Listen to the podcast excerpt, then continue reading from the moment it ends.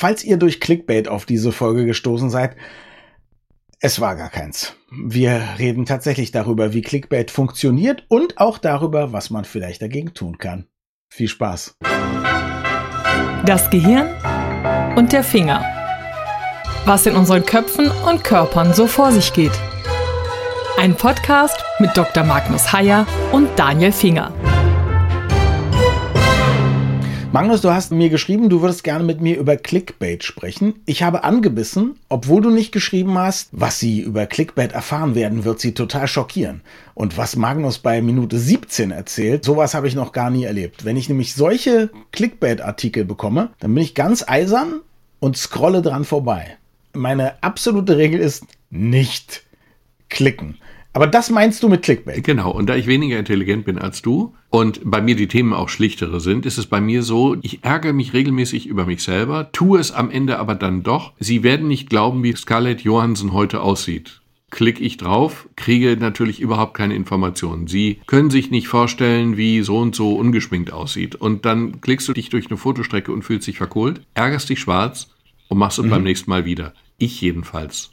Und das ist das, was ich bei mir selber irgendwie total ärgerlich und unverstehbar finde, aber es findet statt, genauso. Also ärgerlich und unverstehbar kann es ja nicht sein. Sonst hättest du es ja nicht als Thema vorgeschlagen. Das genau. heißt, du musst ja zumindest ein bisschen was drüber wissen. Es gibt ja noch andere Formen von Clickbait, aber lass uns erstmal über die sprechen, wo du sagst, dass die besonders Intelligenten von uns beiden eben dem widerstehen können und du kannst es nicht. Genau. Was passiert da genau? Also jetzt neurologisch, weil psychologisch ist ja klar, du willst unbedingt wissen, wie Scarlett Johansson heute aussieht. Ja, genau. Also ich habe mich wirklich gefragt, weil ich mich über mich selber geärgert habe, was da passiert. Es gibt Erklärungen für dieses Phänomen, was wir an uns beobachten. Möglicherweise würden wir auch Erklärungen erfinden können, können für das Gegenteil oder konstruieren können. Keine Frage. Aber es ist zumindest plausibel, denn wir haben in unserem Kopf zwei, sagen wir mal, Denkschienen. Das eine ist das schnelle, das impulsive, das emotionale Reagieren. Das geht sofort und ganz schnell und Punkt. Und das andere ist sozusagen das langsame Denken, das ist das Überlegte, das Analytische und überhaupt. Und diese Mausefallen für die Aufmerksamkeit, die sind ja nicht zufällig auf das schnelle Denken aus die appellieren an meine Instinkte und von meinen Instinkten her denke ich mir Scarlett Johansson, oh ja, wie kann die wohl ohne geschminkt aussehen? Und klicke drauf.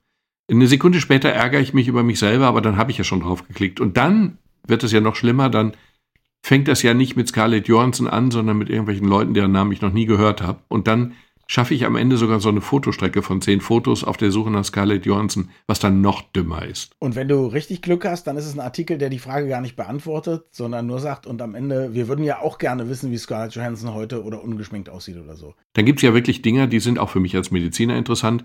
Mein Lieblingsbeispiel war TV Movie. Da waren Bilder von Jauch, Jauch, Raab, mhm. Willemsen und Winterscheid. Wörtlich. Einer dieser Moderatoren muss sich wegen Krebserkrankung zurückziehen. Also das ist ja wirklich echt frech. Das Foto von Jauch war ganz oben links und dann klickst du drauf, weil du es wirklich wissen willst und das war nur ein Appell an die eigene Dummheit und habe ich auch wieder drauf geklickt. Da wurden die übrigens verklagt, weil sie die Persönlichkeitsrechte von Günther Jauch verletzt haben. Der war es nämlich nicht. Haben Sie nicht auch die Persönlichkeitsrechte verletzt von Leuten, die erkrankt sind? Ist das nicht was zutiefst Privates? Hat die Öffentlichkeit wirklich das Anrecht zu wissen, welchen Gesundheitszustand ein Moderator hat? Hat sie natürlich nicht, aber Roger Willemsen war derjenige und der ging damit bewusst an die Öffentlichkeit und ah ja. das darf man dann also zumindest zitieren. Jauch war dann aber einfach nur der Versuch, dem Ganzen ein noch bekannteres Gesicht zu geben. Siehst du, und jetzt möchte ich gerne von dir wissen, dass man bei etwas Billigem scheinbar billigem erstmal komplett ausrastet. Mein Freund Georg Schnurer, auch ein Kollege von uns, also Journalist, hat immer gesagt, da kippt das Schnäppchenbit im Gehirn. Wenn man auf einmal sieht, das kostet irgendwie mhm. nur 19,99 statt 99,99, dann wird man vollkommen fickerig und kauft das und guckt sich überhaupt nicht an, wie die Qualität stimmt oder ob da noch Zoll dazukommt oder was auch immer, sondern erstmal sieht man nur billig, billig, billig. Ähnliches gibt es ja auch mit Anlegern, wenn man den 20 oder 30 Prozent Rendite verspricht. Dann geben mhm. reiche Leute dann gerne mal eine Million oder so, ja? ja, ja. ohne ja, genau hinzugucken, ob da überhaupt ein Gegenwert wird. Ist das ein verwandtes Phänomen? Hat das auch mit diesem schnellen Denken, wie du es genannt hast, zu tun? Schwer zu sagen, weil das schnelle Denken ja tatsächlich schnell ist. Und wenn du jetzt zum Beispiel eine Anlage hast, wenn du dich von einer Rendite von 30 Prozent verführen lässt, dann ist das ja nichts, was du schnell entscheidest. Du entscheidest es langsam, nichtsdestotrotz sehr irrational. Ich glaube, das ist kein schnelles und langsames okay. Denken, sondern es ist eher so emotionales Denken. Es ist die schiere Gier, die mich dann dazu bringt. Aber wenn das dazu kommt, wie manchmal im Fernsehen, jetzt nur noch drei verfügbar, dann ist es schon wieder das schnelle Denken, oder? Das ist das absolut schnelle Denken. Das ist ja auch bei Angeboten eines deutschen Lebensmitteldiscounters. Da habe ich dann irgendwie den Eindruck, oh, diese Klappe klappbare Standluftpumpe, die muss ich unbedingt haben und dann habe ich auch die Illusion, die gibt es nur noch heute Nachmittag und dann fahre ich da extra vorbei und in Wirklichkeit gibt es sie natürlich zwei Wochen später auch noch, weil die Zeit, in der all die Produkte sofort weg waren, natürlich längst vorbei ist. Ja, aber da habe ich ein Gegenbeispiel gerade. Ja, ich bin der Leidtragende, das hat mit diesem Podcast-Thema nicht sehr viel zu tun, aber ich sammle jetzt bei einer größeren Supermarktkette seit Wochen Punkte, weil ich deren Angebote haben will. Noch drei Wochen kann man die eigentlich theoretisch kaufen. Alles weg. Ich habe so einen Hals. Du sammelst Punkte, weil du deren Angebote, ich habe den Vorgang naja, nicht es gibt verstanden. doch mal diese Treueprämien. Es gibt doch diese Treueprämien. Ja? ja. Egal, ob das jetzt irgendwelche Küchengeräte sind oder Koffer oder sonst was. Und weil ich die haben will im Moment, die es theoretisch gerade gibt, habe ich über Wochen und Monate Punkte gesammelt. Und jetzt ist alles vergriffen. Und keiner weiß, ob vor Ablauf der Frist wieder was reinkommt. Solche Leute gibt es noch. Also wir haben, Entschuldigung, wir haben vor ganz, ganz langer Zeit bei Aquella Flaschen ich weiß gar nicht, ob es Aquella noch gibt, aber da gab es so Marken und wenn man dann eine bestimmte Menge hatte, dann bekam man dann irgendwelche Bildchensammlungen. Dasselbe galt mhm. übrigens auch für Haferflocken. Wir haben Haferflocken gegessen, weil wir da die Punkte haben wollten und da bekam man ein Matchbox-Auto oder so. Mhm. Machen Erwachsene cool. das auch? Das ist ja erstaunlich. Ja, und jetzt erzähle ich dir noch was, was direkt einzahlt auf dein Thema, weil du erzählt hast, wie schlau ich bin. Ne? Ich saß also eines Nachts seppend vor einem Fernseher und dann gab es eine dieser dummen Quizshows. Ich habe keine Ahnung auf welchem Sender, aber eine dieser dummen Quizshows, wo, was weiß ich, ein Wort mit zehn Buchstaben wird gesucht und es ist irgendwie Aluminium und da fehlt noch das I oder so. Ja, keine Ahnung. Ich habe jetzt die Buchstaben nicht gezählt. Ja. Und dann rufen da Leute im Fernsehen an und keiner kommt drauf. Mhm. So. Und jetzt ich in meiner grenzenlosen Einbildung dachte, die sind alle dumm. Die Leute, die um 4 Uhr nachts da offensichtlich vorm Fernseher sitzen, sind alle besoffen oder bescheuert. Und du rufst da jetzt an und löst und kriegst die 250 Euro. Genau, das habe ich das allererste Mal gemacht. Und was natürlich passiert ist, du landest in einer Telefonwarteschleife. Und jede Minute, die du in dieser verkackten Werbeschleife hängst, kostet dich Geld. Und nach fünf Minuten war mir klar, was da passiert. Und ich habe das erste und letzte Mal angerufen. Also so viel zu meiner unglaublichen Intelligenz mal. Ja, finde ich gut. Aber das ist dann auch das schnelle Denken, oder? Ja, das ist das schnelle Denken. Wir müssen uns einfach von dem Gedanken verabschieden, dass wir immer rational denken. Wir denken eben mhm. auch giergetrieben, irrational auf dieser emotionalen Schiene. Und das Schlimme ist, wir bilden uns ja immer etwas ein auf unser rationales Stirnhirn. Dass das Stirnhirn aber gar nicht Chef im Ring ist, muss man sich immer wieder vor Augen führen. Und dass diejenigen, die diese nächtlichen Hotlines machen, wo das I in Aluminium fehlt, oder jetzt ganz aktuell, kein Scherz, eine Facebook-Gruppe Du bist Kastropper Wenn, gibt's wahrscheinlich auch für Berlin-Schöneberg oder so, da hat jemand ein Fernseher abfotografiert, da war irgendeine Rateshow, Lamas kommen ursprünglich aus A, Peru, B, Castrop Rauxel. Das ist kein Scherz. Das war tatsächlich die Frage in einer solchen Rateschau. Da rufen dann solche Leute wie du auch an, weil sie glauben, das kann doch nicht wahr sein, dass das keiner rauskriegt. Das zeige ich denen jetzt aber mal. Ja, es erinnert mich sehr an einen kleinen Gary Larson Comic Strip, wo ein Vertreter an der Tür steht und er bietet ein Buch an mit dem Titel Doppelter IQ oder kein Geld zurück. Und der Mensch hinter der Tür sagt, hm, ich weiß nicht, ja, doch, klingt ganz gut. Klingt plausibel. Also das ist das ist genau das Niveau, auf dem wir uns bewegen. Jetzt gibt es ja noch anderes Clickbait. Also nicht dieses, was bei Minute 7 passiert, verblüfft mich oder mhm. so, sondern es gibt ja schlichtweg, naja, was auch bei scheinbar seriösen Zeitungen und Magazinen heute gerne gemacht wird, explodiert morgen in der Innenstadt eine Atombombe? Fragezeichen. Ja. Mhm. Und dann kommt drin vor, nee, natürlich nicht, aber es gibt eine Demonstration gegen Atomkraft oder so. Wo man einfach weiß, erstens 90 Prozent der Leute lesen nur die Headline, mhm. regen sich auch furchtbar darüber auf, ja. gerade bei Corona-Themen oder so, schubsen das weiter, damit hunderte andere sich auch aufregen können. Und im Artikel steht dann oft sogar was Seriöses und was Vernünftiges, ja, oder irgendwelche sensationellen Forschungsergebnisse.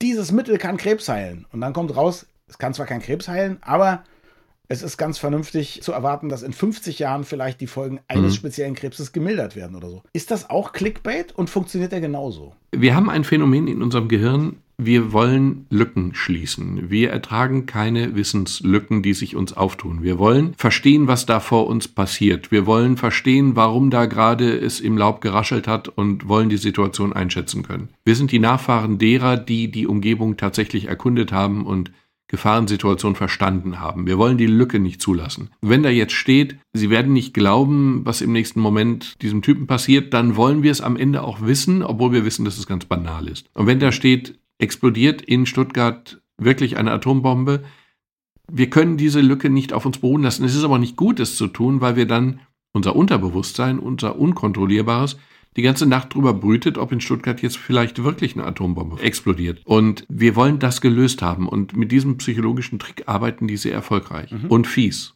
Und wir können nicht anders, weil wir müssen die Lücke auch wirklich schließen. Ja, ich kann ja offenbar anders. Ja, ich aber nicht. Also bei mir ist es so, ich durchschaue diesen Trick natürlich. Ja, ich habe als Werbetexter gearbeitet früher. Wenn mir irgendwas über so schickes Blabla schmackhaft gemacht wird, werde ich misstrauisch. Mhm. Also bei mir erzeugt es einen Gegenreflex der Aversion. Ja? Bei Scarlett Johansson würde ich vielleicht auch schwach werden. Aber bei neun von zehn anderen Themen würde ich sagen, nee. Alleine schon die Form. Es wird ja auch so platt gemacht. Also mhm. Also natürlich kriegt man mich auch manchmal. Einmal zumindest mit so Shows im Fernsehen. Aber oft ist es diese Plattform, die man in irgendwelchen, was weiß ich, Social Media Ratgebern lernen kann oder so, ne? Oder in irgendwelchen Workshops. Und das erzeugt in mir richtig Abneigung, weil ich denke, ja. nee, das, das nicht. Da musst du es schon geschickter machen. Ja, Moment. Ja, geht mir auch so. Es erzeugt in mir schon, bevor ich klicke, eine Abneigung. Und dann klicke ich häufig trotzdem und ärgere mich über mich selber und ich ärgere mich auch über die. Ich bin auch nicht sicher, ob das am Ende klug ist. Weil wenn das allzu dämlich rüberkommt, explodiert in Stuttgart eine Atombombe und nein, es ist in Wirklichkeit ein Fahrradreifen geplatzt, war aber auch laut. Da bleibt doch was hängen. Mhm. Also wenn ich das bei, ich will jetzt keine Namen nennen, aber wenn ich das unter Bild.de so lese, dann bleibt doch ein Schmutz hängen an Bild.de, weil es so unfassbar blöd ist. Und wenn jetzt da auf dieser Seite, die ich jetzt angeklickt habe, noch Werbung ist für den neuen Mercedes, das ist doch eher kontraproduktiv oder nicht? Wahrscheinlich, aber ich vermute, du bist dann auch nicht Zielgruppe. Also ich glaube tatsächlich, dass diese andere Art von Clickbait mit, was weiß ich, schmeißt Merkel hin, Fragezeichen oder so, ja, das ist dann vielleicht eher in einem Kontext, der dich auch interessiert und dann stehen vielleicht auch noch ein, zwei Sachen drin. Und da musst du nicht bei Bild.de klicken, sondern dann machst du es bei der Frankfurter Allgemeinen am Sonntag oder so. Stimmt. Die Frage ist, würdest du dir wünschen, tatsächlich nicht mehr zu klicken? Wie gesagt, ich habe ja im Prinzip sowas wie ein Prinzip. Ich mache es quasi aus Prinzip nicht. Und das ist ganz gut. Also, weil ich es eben immer, wenn sowas kommt, nicht mache, hat sich das jetzt schon bei mir verselbstständigt. Und ich kann da deutlich leichter widerstehen, als vielleicht du, der jetzt schon zehnmal drauf geklickt hat. Ja, klar. Man sollte es tun und es ist ja auch ein sich selbst verstärkender Effekt. Also, in dem Grad, in dem ich und andere auf diesen Klick-Unsinn abfahren und tatsächlich ihm gehorchen, indem gerade, indem die erfolgreich sind, auf der Suche nach der einzigen Währung, die im Internet zählt, nämlich Aufmerksamkeit und Klicks, indem gerade wird diese dümmliche Art von Verführung natürlich immer noch verbreiteter, immer noch verbreiteter. Ich habe den Eindruck, es wird einfach immer mehr. Und zwar für mich spürbar in kurzer Zeit immer mehr. Und natürlich wäre es richtig und klug, dem zu widerstehen. Aber so leicht ist es eben nicht. Naja, so funktionieren ja auch zum Beispiel die Social-Media-Algorithmen. Also bei Facebook ist es zum Beispiel so, wenn du einen Beitrag veröffentlichst und, na klar, du musst heute, um Reichweite zu haben, auch Geld ausgeben, aber wenn du das machst und du veröffentlichst einen Beitrag, dann ist das so, wenn in ganz kurzer Zeit ganz viele Leute den teilen oder irgendeinen Kommentar drunter setzen, dann wird der in den Augen von Facebook natürlich deutlich wichtiger. Mhm. Also bekommen den mehr Leute angezeigt.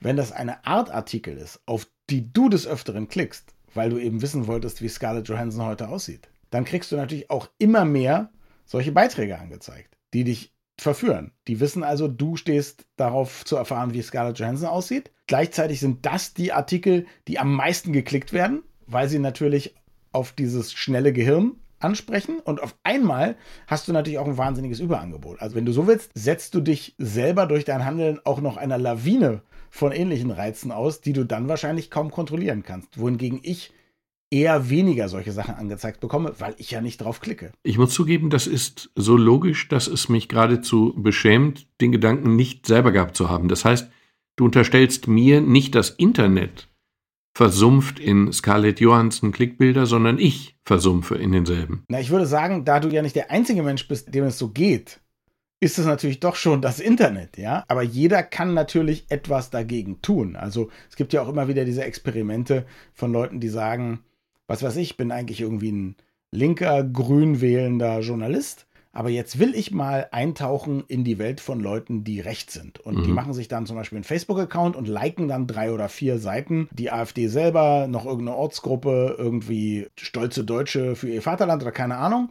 Und dann klicken die da auf drei oder vier Artikel und liken das. Mhm. Und nach 48 Stunden haben sie hunderte oder Dutzende zumindest Freundschaftsanfragen, mhm. ja, haben massenhaft andere Seiten vorgeschlagen bekommen und so und geraten quasi in so einen Strudel. Die Algorithmen sind ja nicht wahnsinnig kompliziert. Mhm.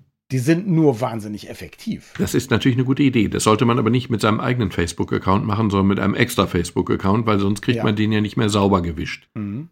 Richtig. Aber die Idee ist natürlich gut, weil wir machen umgekehrt ja dasselbe, was ja auch blöd ist. Wir bewegen uns dadurch ja immer mehr in unsere eigene Blase rein und merken gar nicht mehr, was außenrum los ist. Ich habe eine spannende Kolumne von Fleischhauer von Focus gelesen, in dem er ein Podcast-Streitgespräch mit einer jungen Frau führen wollte, die eben aus einem ganz anderen Hintergrund kommt als er. Also irgendwie eher links und Transgender oder auch nicht, aber jedenfalls ein ganz anderer Standpunkt, wenn man so will. Und das Interessante war, dass dadurch jetzt natürlich Fleischhauer, also auch umgekehrt, aber Fleischhauer auch in die Kreise von ihr reingeklickt wurde.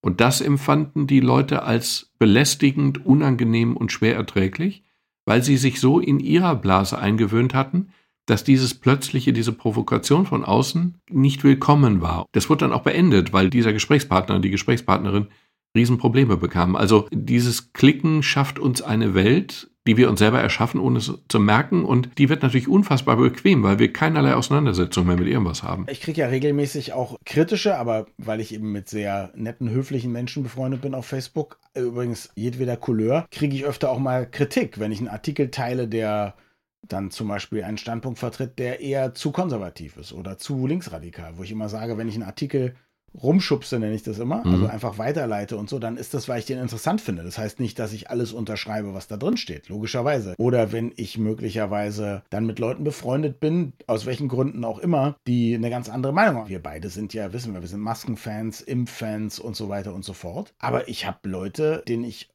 Facebook befreundet bin, teilweise mag ich die auch im echten Leben, mhm. die sind total, also man kann noch sagen Corona-Skeptiker, ja, aber das geht schon bis in Richtung Verschwörungstheorien. Ich habe einen ehemaligen Schulkameraden, mit dem bin ich seit Jahrhunderten da befreundet, der war dann zwischendurch irgendwie von irgendeinem AfD-Ortsverband in Berlin der Pressesprecher oder so, ja.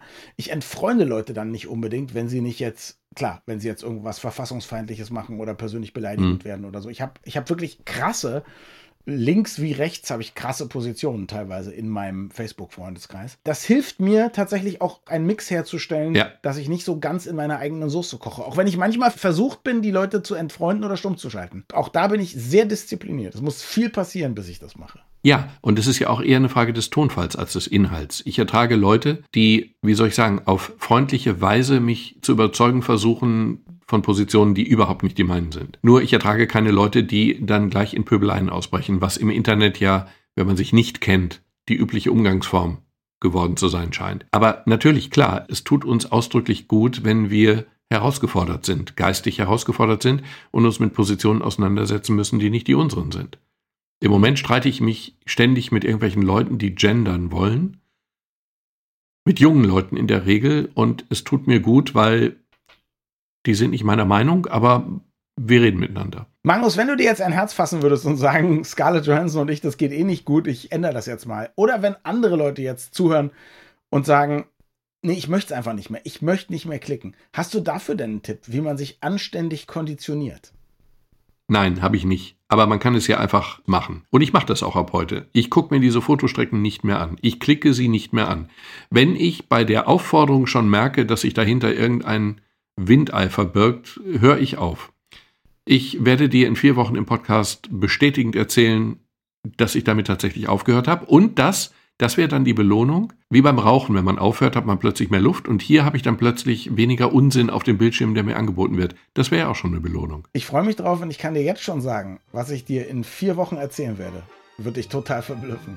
Nein, sag doch, sag doch jetzt schon, bitte. Danke fürs Zuhören und bis zum nächsten Mal. Wir freuen uns immer über Feedback an mail.gehirnfinger.de.